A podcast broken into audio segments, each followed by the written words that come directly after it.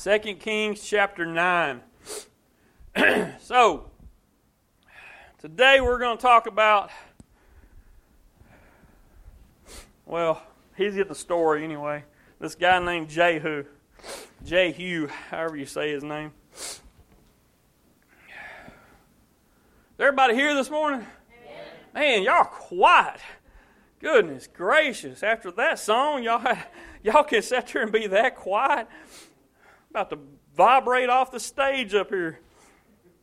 2 Kings chapter 9, verse 1. We're going to talk about Jehu this morning and how, uh, how he was called to be the king. Uh, Jehu was uh, one of the commanders in the army of Israel, and um, you know, we're not given a, just a huge amount of information about this guy to start with. And so, uh, if I've missed something in some of the studying, man, y'all y'all feel free to fill me in later on. But best I can tell, Jehu's just kind of hanging out with uh, some of the other guys that he is in the in the army with, and uh, they're just there doing army things, you know, nothing special going on. And uh, there's an interruption that takes place and that's where we're going to spend most of our time focusing this morning. But we start in verse 1 there. It says, And Elisha the prophet called one of the sons of the prophets and said to him, Get yourself ready. Take this flask of oil in your hand and go to Ramoth Gilead. Now, when you arrive at that place, look there for Jehu the son of Jehoshaphat, the son of Nimshi, and go in and make him rise up from among his associates and take him to an inner room. Then take the flask of oil and pour it on his head and say, Thus says the Lord, I have anointed you king over Israel. Then open the door and flee and do not delay. Now, how many of y'all would be weirded out if something like that happened to you? Okay, and that's what's about to take place, man. This guy's going to come rolling up into where Jehu is. He's going to dump this oil on his head. He's going to say the things he has to say, and boom, he's out.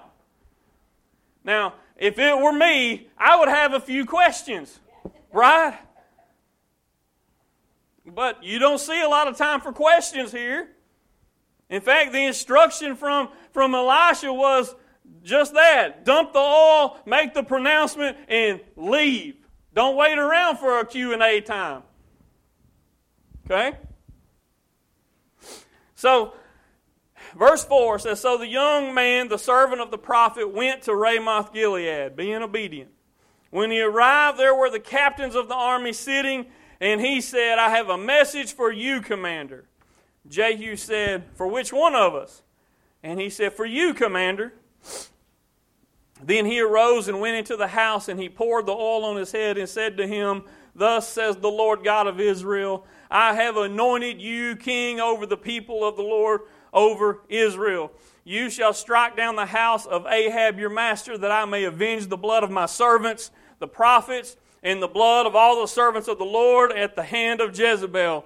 For the whole house of Ahab shall perish, and I will cut off from Ahab all the males in Israel, both bond and free. So I will make the house of Ahab like the house of Jeroboam the son of Nebat, and like the house of Baasha the son of Ahijah. The dog shall eat Jezebel on the plot of ground at Jezreel, and there shall be none to bury her. And he opened the door and fled. Now, let's just digest some of this for a moment.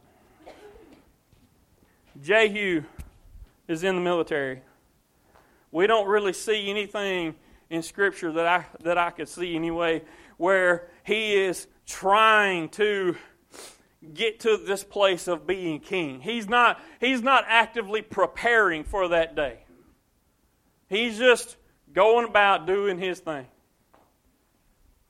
But in an instant, you know, to say that he wasn't preparing does not mean God wasn't preparing him.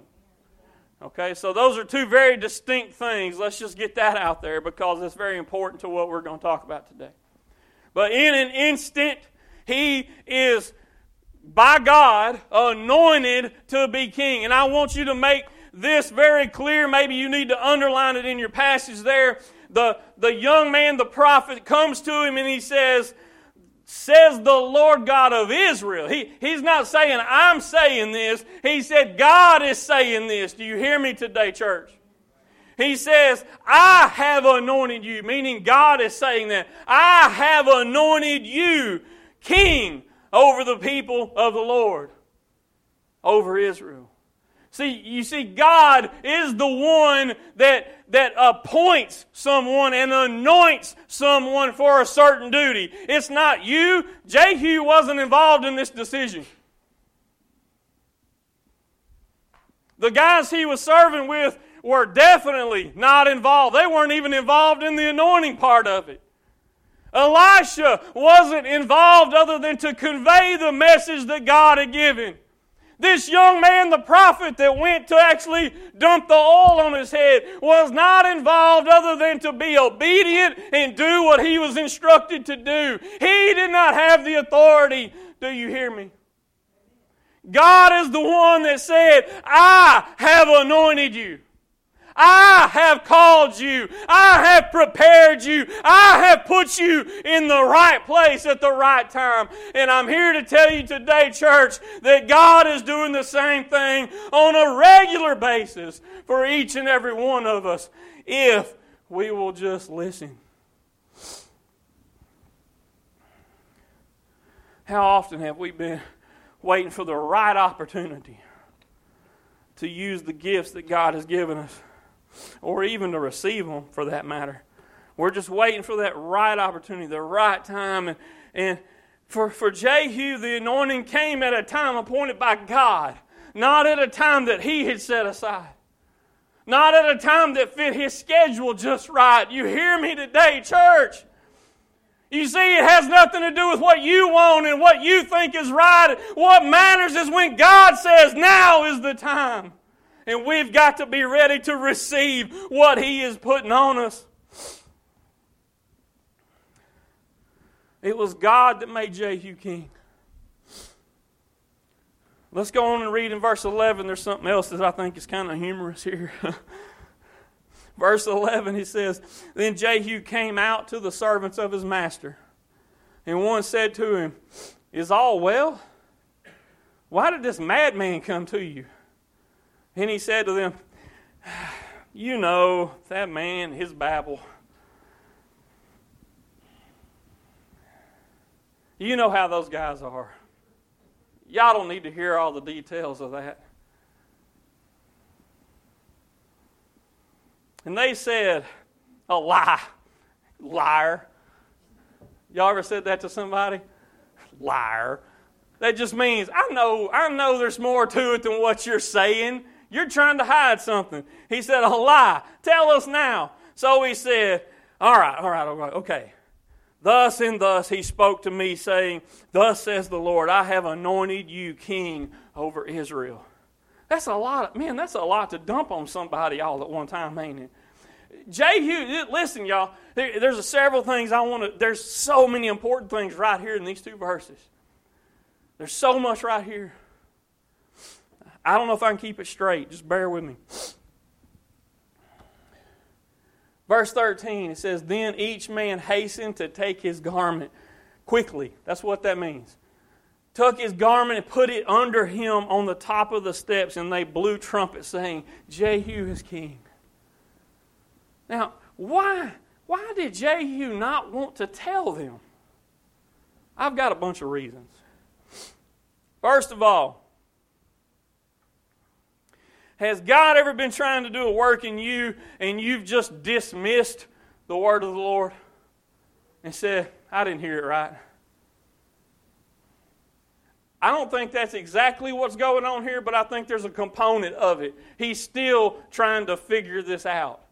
You see, the, the difference in just you might have heard something is Jehu's got oil pouring all over his head, right? This is a visual sign that the thing he just heard was not imagined or made up. Okay? And, and that right there, y'all, that is very important because we will often uh, just dismiss the work of God in our life as being something else. Maybe we misunderstood. And all along, if we are willing to open up our heart and hear what the Holy Spirit is saying, there are obvious visual signs that God has done something in our life if we will just take the moment to give Him the credit. Here's another reason. Uh, what did those guys say before he told them anything?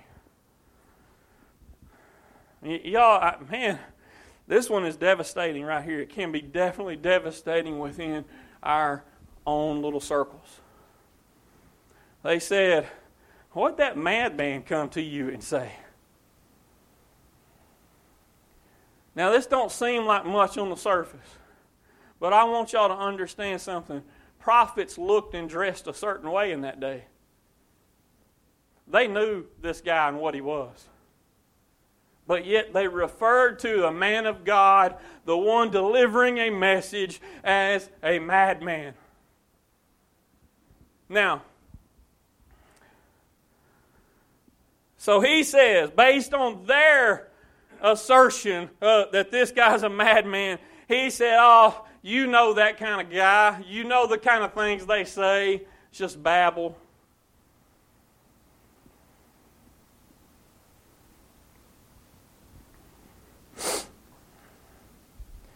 You ever think of the things of God as crazy? Now, listen, I know the default answer there, but uh, I want you to really dig in today. I want you to think back. Has there been a time in your life when you, you've kind of looked at the things of God going on and said, man, that's just kind of that's kind of crazy. You know, all them people, you know how they are. But then somebody else says something, uh, then you're willing to believe. You see, that's what the, sh- the shift we see here. At first, Jehu was reluctant to even tell him what the guy had said. But then they pressed him a little bit, and he said, Okay, fine, I'm going to tell you. They, he just came and anointed me king over Israel. God said, I'm anointing you king over Israel. And they immediately respond, y'all. You hear me? You hear me, church? Do you hear me today? Because all it took was a guy willing to speak the truth of the Word of God. And those that were teetering on the fence over here, look, they had respect for the things of God, or they wouldn't have so quickly humbled themselves before Him, believing what He said. But they had that little moment of doubt and all the flesh and all the madman, he's crazy, come running in here, look at this guy, isn't that funny? But then they hear the message and they, they catch on to the importance of what was delivered and they take off their coats and throw them on the floor so that he can walk on them. And they, they begin to sing and praise, Jehu is king. Jehu is king. That's some people right there that hear the word of God and believe it. Act so great to start with, but when they hear it, they believe it.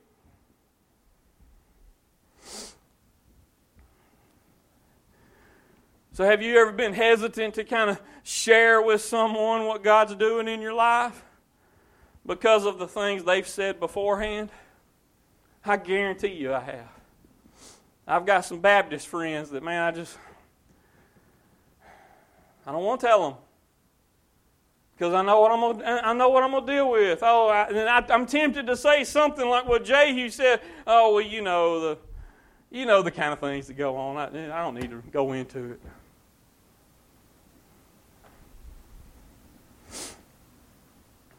Had had God give me direction, give me give me, uh, you might say, in a sense, prophecy, guidance, direction, telling me where I need to be doing, what going and doing. But there's no evidence yet of what he's telling me about, right? Other than I know he told me. And you share that with somebody, and then all they got is questions. Well, how's this going to work? How's that going to work? I don't know, man. I just know what God told me. Jehu didn't know nothing. He didn't know anything about, about how he was going to get everybody else to fall in line under him as king. He just knows God has anointed me to be king.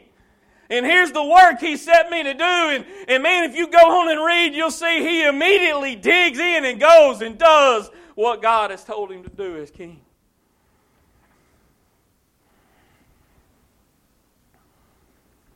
So, on one hand, uh, God's doing the work. We shouldn't be ashamed of the good thing God wants to do in us.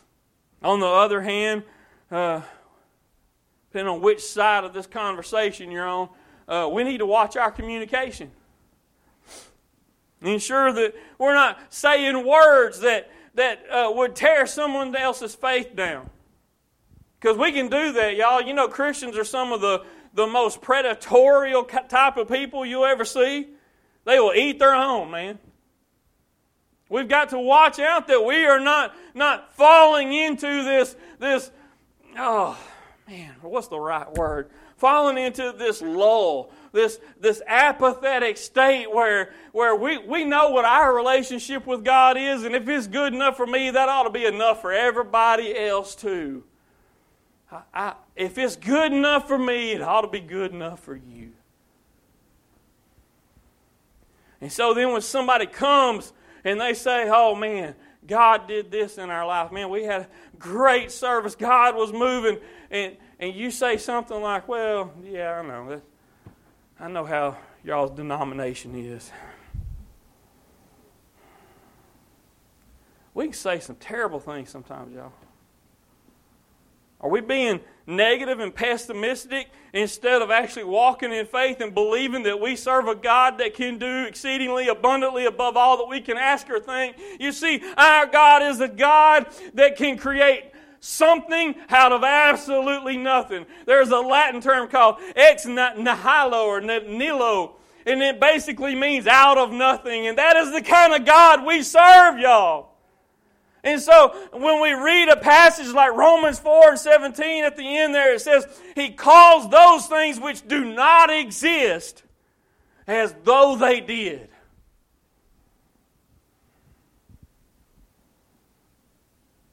I just I want that to just kind of rest on you for a moment. This particular passage, Romans 4 and 17, is referring back to Abraham. And he tells Abraham, he says, oh, I love the wording. He says, I have made you a father of many nations. Have. Y'all, this is very critical to your understanding of the character of God. God, when He speaks, it's done. When He thinks it, it's done. It, it's not a matter of we're going to have to get there somehow or some way. We'll figure it out along the way. No, he's told Abraham, even though you don't have a child yet, I have made you a father of many nations. You don't have any idea how you're going to get there and how it's going to take place, but I have made you a father of many nations. I'm making something where there is nothing. I'm bringing life where there is nothing but death.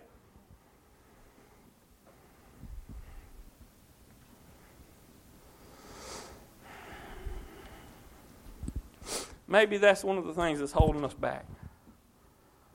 Maybe God's wanting to do something. And you're looking at your own life. And, and you know, Jehu could have done this. Jehu could have looked up and said, Well, I hear what you're saying, but I'm not a king. I'm not in the lineage of kings uh, I don't have royal blood in me. I'm just a commander in the army. God said, I'm anointing you king over Israel. How can he do that? Because he is the ultimate authority. He decides he wants somebody to be king, you're king. He decides he wants you to be healed, you're healed. He, he decides he wants to save someone that is completely anti God and in rebellion to God. Guess what? He can save them. If he wants to deliver you from an addiction, all he's got to do is speak the words and, and that addiction is gone because he is the God that makes something out of absolutely nothing. You see, he doesn't have to examine you and say, I think I can take that and use it and grow it and multiply it. No, he just says, I want you to be this and that, and you are. So Jehu could have looked at it and examined it and said all of those things, but I'm going to tell y'all something that is abundantly clear to me through this passage is that Jehu knew God and trusted Him.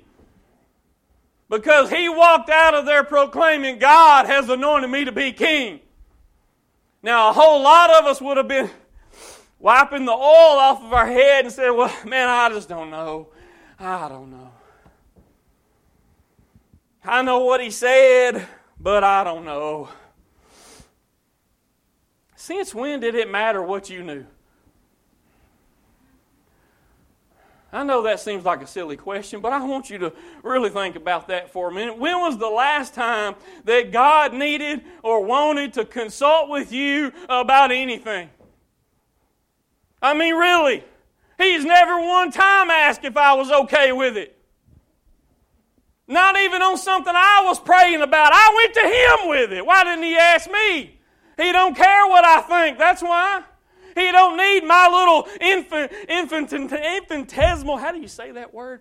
That look. He don't need my brain. He don't need my intellect. He doesn't need my weaknesses and flaws to, to somehow approve or okay what his uh, plan and agenda is.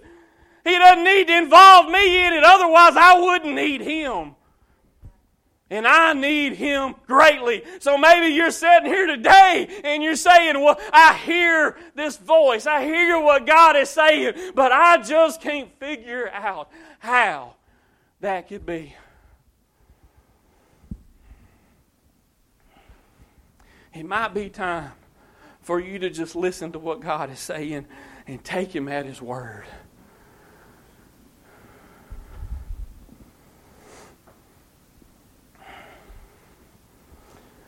Maybe during all this, you've somehow along the way replaced trust and faith with doubt and fear. Maybe you've forgotten along the way that we serve a God that can call something into being. He can just say, I want it to be this way, and it is. You see, man, this is the hard thing when people start praying because people structure prayers very often around what they can understand. They say, well, I, I can look and I can see the confines of this particular situation, so I'm going to structure my prayer to line up with those confines. We do it all the time. How many times have you prayed that somebody would be healed and, and, and you, you weenie out at the end of it and you say, well, God, just give the doctors the right wisdom and knowledge to know what to do. Guilty, man. We, we do it. Why we do that? Because we have examined it and we say, this is one of them situations where if I step too far out on that limb, it might get cut off behind me, and I don't want to look like a fool. We've replaced trust and faith in who God is with doubt and fear. God does not honor those kind of prayers.